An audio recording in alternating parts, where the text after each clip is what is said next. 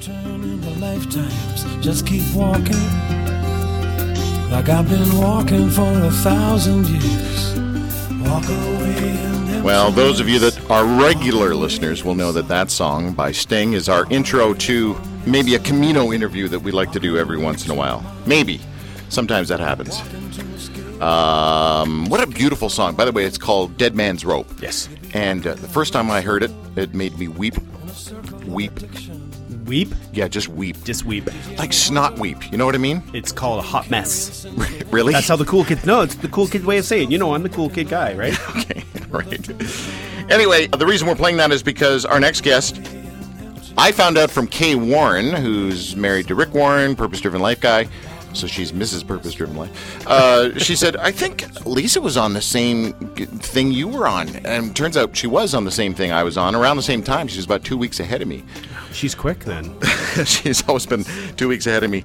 Lisa Welchel, some of you might remember her from such shows as The Facts of Life. Why do I just laugh every time I quote Simpsons when I'm Because it's the best. um, certified life coach now. I want to. I want to do that. I want to be want to be that. a life? Co- I oh, want to be a what? nothing. What? Nothing. I want to be a certified life coach. Anyway, All right. ladies and gentlemen, Lisa Welchel for the third time on the Drew Marshall. Lisa, so I have some favorites on the show over the last 14 years. Um, Kathie Lee Gifford is is, is a very Oh, good, yeah. good friend, and uh, Candace Cameron Bure has become a good friend. And one of the reasons they've become good friends is because they've been on the show so much. You're now this is your third time on our show. Uh, can we be friends? Yeah. just the fact that we walked the Camino, we're, we're already fellow pilgrims. Listen, there's there's so many things that I really want to uh, talk to you about, but the first thing I, I guess I, I want to ask is, any regrets not wearing makeup during rehearsals now that you see how your former cast member George Clooney turned out? Most definitely. I would not have worn high heels for him, but I certainly would have put on some mascara and lip gloss. Yeah. We have to get the George Clooney thing out of the way because every time you get interviewed about uh, Facts of Life, and you know, people always go, "Oh, George Clooney was on the show." And by the way, boy, did he have a mullet! That Oh, was a shocker was of a awesome haircut. mullet. So you, we have so many things in common. I just want to, I want this to be the creepiest interview you've ever had. So can we just, can I try to make you feel very uncomfortable? Is that okay? Yes, you're going to be competing with uh, Dalton Ross from uh, Us Weekly and uh, interviewed me for Survivor. That was pretty creepy, and I loved it. That was very creepy. Okay, so here it goes. We have so many things in common, Lisa Welchel. So many things in common. You played a character in a girls' boarding school, and I, uh, the la- my last year at boarding school, it burned down. We have that in common. Okay. Your son Tucker plays guitar and struggled a little bit with ADHD. My dog's name is Tucker, and I have ADD. By the way, you know what ADD stands for, right? Attention deficit. Boy, your hair looks good. I haven't heard that. That's very funny. Thank you. You have a daughter named Clancy. Uh, I have a daughter named Jess. And Clancy and Jess are both characters from my favorite movie, Man from Snowy River. My intern's looking at me like I'm the creepiest dude in the world. I am. So just leave it alone. You got married in 1988. I got married in 1988. And, and uh, that has been a battle for both of us. Um, you walked the Camino in 2016. I walked the Camino in two- 2016. And here's here's the weird thing: you did a silent retreat for 30 days, and I took th- a three month vow of silence. We have so many things in common, Lisa Welchel. So many things. We do. Yeah. And we can talk about them as long as we're not on a silent retreat or taking a vow. Awesome. on the Camino, there are many people that find uh, the Camino magic, as it's called, and you you wrote about it and blogged about it. So I'm I'm hoping that it's okay to talk about it because it's kind of all over your your blog. Um, i- i- i- are you okay to go down this road? Do you mind? go down the way, shall it? Shall we say? Oh yes. Okay. You uh, decided to do this thing. Why? I mean, everybody I met on the Camino, I would ask why, even though I wasn't talking. I'd type it out and say, you know, what's the reason for you walking 500 miles? How did you explain that to people? Um, you know, it changed. Originally, I, I'd set the intention for the entire year to be a journey, you know, inside to discover what was inside the, my my own psyche. And so, the best way to do that is to silence all the outside noise. And so, that was originally a, a silent retreat. And then uh, the Camino was a way to to let go of all distractions and and just simply have just the days on end to to walk and to listen and to pay attention and and um, recalibrate to the spirit of God within within me. Uh, I was asked this numerous times by various people about whether or not I encountered God because a number of years ago I sort of came out and said, "Look, I I'm no longer 100% certain that there is a God, and I've." Uh, I guess I've been I've removed myself from the evangelical camp of certainty, and so people when they found out I, I walked this this long uh, pilgrimage, and of course the three months of silence, uh, they said, "Well, did you did you meet God? Did you encounter God?" So I'll ask you that: Did you encounter God? I did um, in in a variety of ways that I didn't anticipate. I my intention was to walk alone. As a matter of fact, I didn't want to to have a lot of conversations with pilgrims along the way. I thought certainly when I'm sitting over dinner at night, I, it, one of the joys will be interacting with people from all over the world who obviously are enough, um, you know, usually in transition to be seeking something. So I was anticipating great conversation, but I really was not interested in talking to anybody along the way. And so um, when I met Klaus on the first night, and uh, over that dinner, he said, "Let's. I'd like to talk to you. Can we walk in the morning?" Uh, I, my first thought was, "Oh no, that's not what I want to do because I'm going to walk in silence with God." But I thought, "Oh, okay, you know, what's a little bit of walk?" And as it turned out, that was part of what that was part of the turnaround for me. I'd spent the whole year with going inside, and even on the silent retreat, I had heard from God saying, "Okay, enough with the going inside. It's a full circle. It's time to go to go out now." Hmm. And so, in the um, you know, certainly in the relationship and in the conversation, uh, there was much encounter with God, and then learn to read the land all around me and keep my ears and eyes open for what God was saying in every circumstance. And as it turned out, I realized if I really keep the distractions out and keep my eyes and ears open, I can I can have a conversation with God in just about place any any direction I pay I focus my attention.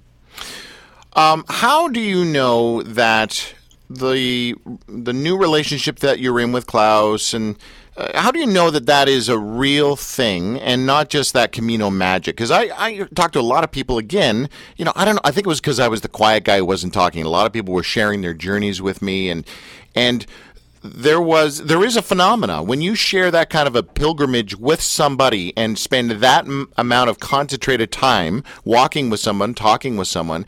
I mean, it's a real intentional conversation um, you're going to have an instant kind of uh, connection. And there is this Camino magic that tends to happen out there. So I guess, you know, having come out of a 20 was a 23 year marriage or something like that and then a few years later you walk in the camino you you meet klaus there's there's a beautiful connection and, but how do you trust it is i guess my question well i mean i don't think it has to do with the camino or the magic i think it has to do with the deep intimate, authentic conversation. Uh, there was a, an article in the New Yorker a few years ago that it was fascinating. It says you, you can fall in love with somebody in 36 questions, and it's a you know you just step by step ask these questions and answer them, and they're they're they're deeper questions that go to the heart of the matter. And there's something about really sharing those uh, places that are are are most vulnerable that creates connection. So certainly being able to walk for hours on end and having deep conversations that um, that's the key whether it's on the camino or you know any anywhere else it's simply opening up authentically and intimately and in in uh, sharing and connecting yeah, again, having these discussions on the Camino, I found that um, some people said to me that I, I felt like I was losing my Camino because I was spending so much time with person X or person Y. Um, I, I, was hoping for that individual uh, journey, like you said, uh, Lisa. And so, do you think that your Camino was hijacked by love? Absolutely not. Uh, I have to be open. To, I had to be open walking the Camino uh, to whatever. I it was not what I expected, but I either trust you know God and and the way and the Camino, or I don't. I'm either willing to, to surrender and allow, or I want to control and um, you know make it what I wanted, and that's you know that's that wasn't my intention. Mm-hmm. Man, so um, would you do it again, the Camino? Oh, I so want to do it again. Yes. Yeah, I've been thinking about that myself. I think I'd like to do it again just to to understand the difference between doing it uh, in silence and and and then not doing it in silence, of course. Yeah, I think that would be a big difference. Um, okay, so as far as the Camino is concerned, I, I mean, I've got to hear about your highlight and your low light. Um, uh, and I'd, I'd love to hear an embarrassing story uh, because you strike me as someone uh, who could easily walk into an embarrassing moment, Lisa Welchel. I can easily walk into an embarrassing moment, but I'm also the kind of person that has a terrible memory and does not remember those embarrassing moments Uh-huh. unless I write them down. And so, thankfully, I did blog almost every day on um, on my Camino. But if I experienced it, it's pretty much on the blog. I mean, not everything, but Yeah. you know, most of it. So, uh, what would be, a, I mean, other than Klaus, other than finding someone that you now love, uh, what would be a highlight for, for you as far as the Camino is concerned? my uh, without question my favorite thing about the camino is was waking up and getting started walking in the night and enough that i could see the stars but then also within an hour just enjoying the breaking of, of dawn and then listening to the birds and the certain smell that's the first thing in the morning and the beautiful light that's the first thing in the morning that was uh, I loved that, and and that would be one of the main reasons I would want to walk it again because I would get forty more of those wonderful mornings. Hmm.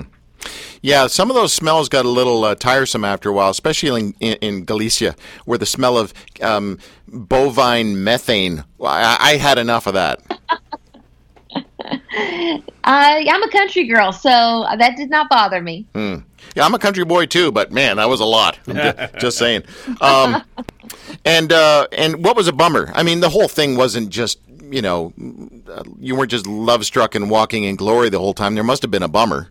Yeah, you know what is interesting is um, I really did not like the the big cities. I didn't like walking into them or walking out of them or being in them. Maybe it was because it was so peaceful being out away from it all that it was a, a you know just a shock to my system and and my senses. And so I, I wouldn't say they were it was a bummer, but that was not that was certainly on the low end of it. Yeah. Um, I mean, I guess the bummer being just more about the fact that you, you know your feet really do hurt, your shoulders and your neck really do, does ache, and uh, you know physically around hour six of walking, uh, you're just counting down the minutes or looking for, for a taxi out in the middle of nowhere. yep. Yep. Um, well, let me. Uh, I would like to just uh, talk about me for a second. I know that's so rare on the show, Tim. You know, but Never happens. yeah. Um, so here, I, d- did I share this, Tim, on the air about my uh, m- having to wake up in the middle of the night? Have I shared that before, or just with you? Uh, I, I know the story. Okay. I, I don't know if it's been on air. or So, not. what, what was the first town? Was it or- Orisson or Orisson or something like that? Is that what it was called? Yes. Uh huh. Okay, so that was the first time I had slept with other people in bunk beds uh, since I was 16, I think. And it certainly was the first time I've been in a room full of women uh, sleeping since, well, maybe ever. And so I was. It was about three in the morning, Lisa, and I was not sleeping. And the reason I was not sleeping, and I had this big walk ahead of me the next day. I mean, I had to sleep, but it was three in the morning, and I wasn't sleeping. The reason I wasn't sleeping, Lisa, is because um, I had to fart for like the last six hours, and I'm not I'm not uh, going to do that in a room full of women. It's not going to happen. And so I just stayed awake, trying not to let that happen at all. And so eventually, I thought this is silly, and I decided to step down the ladder, go outside, and go out in front of the, the building, the hostel, or the albergue in in or Orisson or whatever it's called, and uh, in my sock feet in the middle of the night in the mountains. And I looked up, and all the windows were open to the, to the to the albergue, and I could I still couldn't do it. So then I had to walk down the road and around the corner uh, just to uh, take care of things. And it was an embarrassing moment for me that to realize that, dude, really, you're that insecure that you can't, you know. Are you relating to this, Lisa, at all? No. I, I, I am. I met men like you in the albergue who weren't as considerate or as able to be as. I thought you said you were a country girl. You can handle that. Anyway. Yeah. Yeah. no, that's definitely part of the low, uh, the low end of the spectrum is the the bunk the bunk beds with. I mean, yeah, the smells for sure. That was more than the bovine methane. Just the the a room full of feet and shoes and body smells and sounds and all of that in such close quarters. Um, yeah, that that was definitely not not the best part of the experience. No, not at all. Have you had problems explaining your experience upon your return to other people? Mm, maybe because m- most most people that that cared followed my journey on my blog, so they you know they really got intimate details day to day to day, and so kind of walked it with me. They got it, so we had a point of reference from which to begin the conversation that I didn't have to fill in a, a lot of you know a lot of the blanks. Yeah. Well, I, I wonder how a um, an Enneagram Type Three achiever would manage on the on the Camino because it would all be about destination and and and you know and achieving, would it not? It would, but you know, um, the last thing an Enneagram Type 3 would do is be silent and still. And so the fact that I made it through the 30 day silent retreat, um, I was no longer a capital three. I was much more of a lowercase three by then. See, I'm a I'm a four. and I'm an individualist, a romantic, and um, Yeah, well, then the Camino was made for you. It was perfect. It was just beautiful. It really was.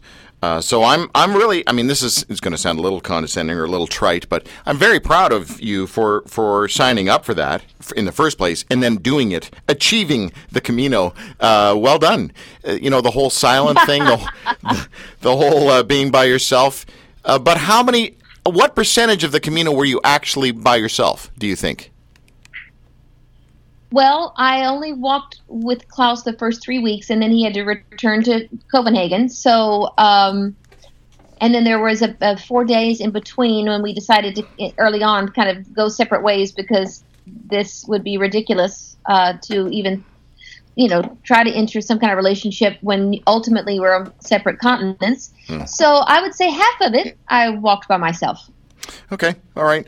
Uh, was it like Survivor, where you were sort of? I mean, I'm assuming there's a bit of undercover stuff that you do when you're out in the public because you're a celeb. People know you. You're kind of a big deal.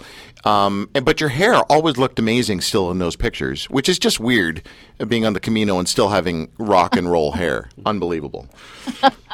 Um, so do you do you sort of lay low in that? Did anybody discover you, find you out? You know there were some but um yeah for definitely definitely i didn't post pictures when i had my oh so attractive hat with the back flap and the front flap and the you know tie around the chin strap and and the glasses which is how i was mostly walking the camino.